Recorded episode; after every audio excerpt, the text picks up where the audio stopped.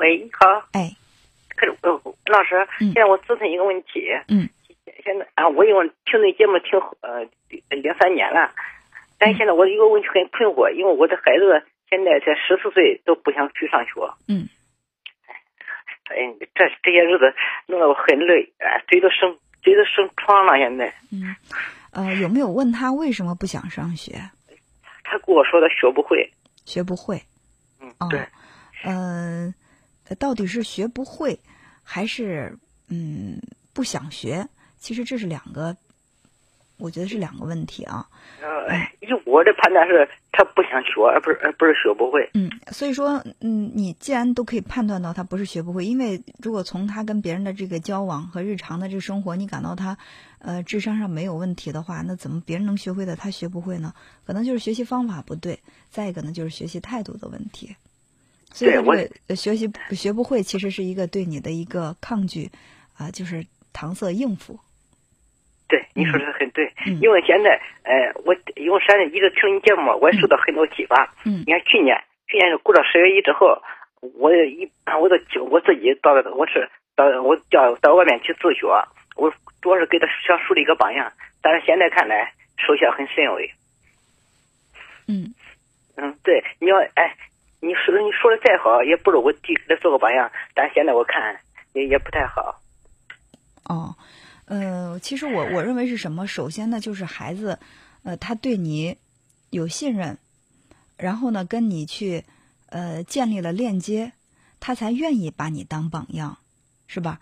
呃，有一些人不是说每个人都可以成为呃其他人的榜样，比如说，嗯，他很信任你，嗯，他也很爱你，然后你的行为会成为他的榜样。如果你们之间的这种沟通本来问题就很多。然后呢，他也不怎么关心你，你也不怎么关心他，他会觉得你你做你的事儿，我做我的事儿，我们两个互不相干，他甚至都不知道你在做什么，你的行为怎么可能会成为他的榜样呢？嗯，对，嗯，是你说的对，对，嗯嗯。现在原先我我好像我好像记得你给说过，在节目上说过这样一句话，我我也给他呃呃谈过。你说现在你可能比，假如你现在很小，现在不可能出去打工。假如再过两年出去打工的话，你可能暂时比别人强，比你的同龄人强一些。但是过了三年、五年、十年以后，你可能不如不如同龄人。这里边你你说的话，我也给他给他谈过，但是现在也。也不行，好像是是吧？这句话你好像说过。首先，我特别感谢你哈，就是呃，对我说过的话记得这么清楚。但是，我想呃，什么样的话可能就是对呃，就是对象不同吧。这个话它的这个呃意义可能也不太也也不大。对对对，你看你说到孩子是十四岁，对，呃，十四岁不想上学了。作为一个十四岁的孩子，就刚刚进入青春期，首先呢，他是一个比较叛逆的人，嗯，他。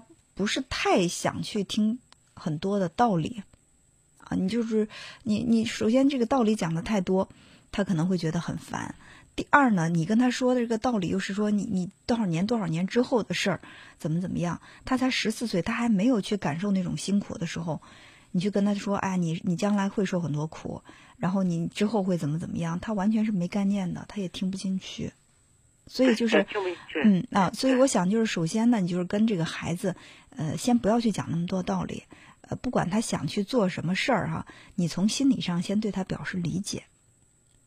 就是你，就是人最喜欢的什么，就是跟有共鸣的人聊，就是聊天儿。比如说。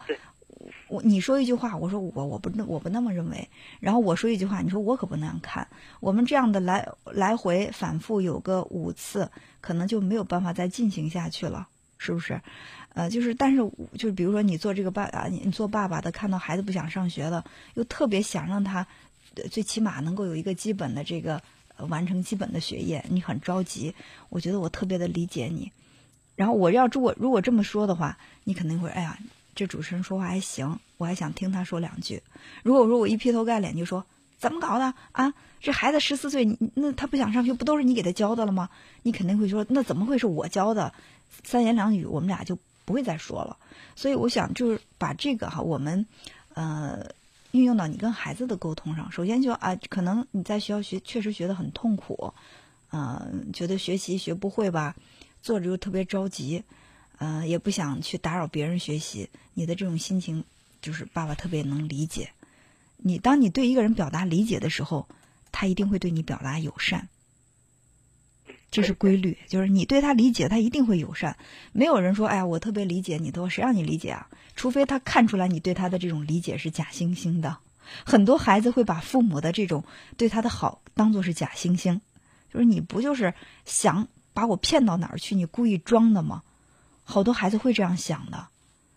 对，我给你再讲一一一些小事，但是，呃，是这样的。他他原先在我在在城里上学，最近有有有一阶段在在我们乡里上学，他突然把自行车啊，他骑自行车上学，把自行车弄丢了。但是我明知道这个自行车快丢了，因为我咋感觉他没有丢上，嗯，我在同学家放呢。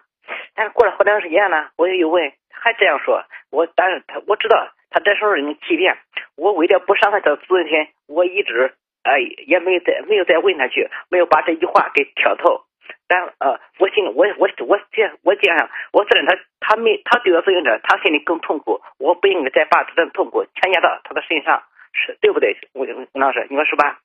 嗯，也对，有 有时候也 嗯，是就是说你你可能你就是你对孩子的这种爱，我特别能理解。就是我不想去伤害孩子，但是我们嗯不能用一个呃假象。来逃避自己心里的那种痛苦。自行车丢了就是丢了，他不小心，呃，或者是什么这个没操心，这个车子丢了，这是事实。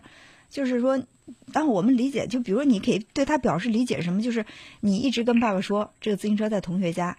你是害怕爸爸生气，因为这个自行车丢了，毕竟是是损失。我看过这事啊，对对，我明知道，我我因为凭我的感觉，我明知道，因为一个小孩来缺大人，那是那根是不不可能呃缺成的，你说对不对？他你说是不是？不可能再聪明，哎，不可能。所以我我认为这个他不愿意说，你是需要寻找机会去挑明的。我们在节目当中说过这个，嗯呃，就是三明治式的这种对别人的这种批评和建议。就是什么？你先表示理解，呃，肯定，然后提出他的不足和要求，最后呢再给他鼓励，这叫三明治。就两边加的是甜的，中间那个可能是苦的，他吃起来他会觉得哦好一些，总比你先把他一棒子打晕，然后你再说什么甜言蜜语，他会觉得哎呀刚刚稍微有点信心，然后你夸又给他一棒子，他又彻底没信心了。就是你对孩子的教育可以采用这种方法。对于他偷他这个丢自行车这件事情。你他骗了你说自行车在同学家，他的他的这个想法你可以理解，呃，因为他是害怕你伤心生气嘛，就是害怕爸爸伤心，这个我能理解。但是呢，你毕竟是车子丢了，而且你也骗爸爸了，这个事儿，我觉得是你必须要正视的。但是呢，呃，我相信类似的事情你以后不会再出现。首先呢，有了问题出现了问题，你可以勇敢的。真实的面对，而不是选择用欺骗的这种方法来解决。其次呢，就是你的自行车，你自己的东西你会看好。那我觉得这样的一个交流的过程，会让孩子更容易接受。对，对吧？是是这样。对于这个孩子上学这个问题，我觉得也可以用类似的方法。就是你不想上学，是因为你觉得学习学不会很痛苦，在课堂里会扰乱其他的同学，甚至打扰到老师讲课。你的心情我能理解，但是我作为爸爸。我觉得你才十四岁，你现在出去工作都没有单位敢去收留你，因为你现在还没有到一个能够工作的年龄，对吧？你能做什么？我还会为你的安全感到担心。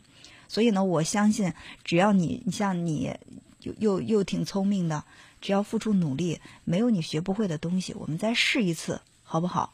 那我觉得这样的方法总总是可以让他再重新的去找回点信心。最关键的是，这种鼓励不能间断。因为时间的关系，我很想跟你多聊，但是确实是不能够再多聊了。呃，我想用这样的方法跟孩子沟通一下，再有问题我们可以再继续进行交交流。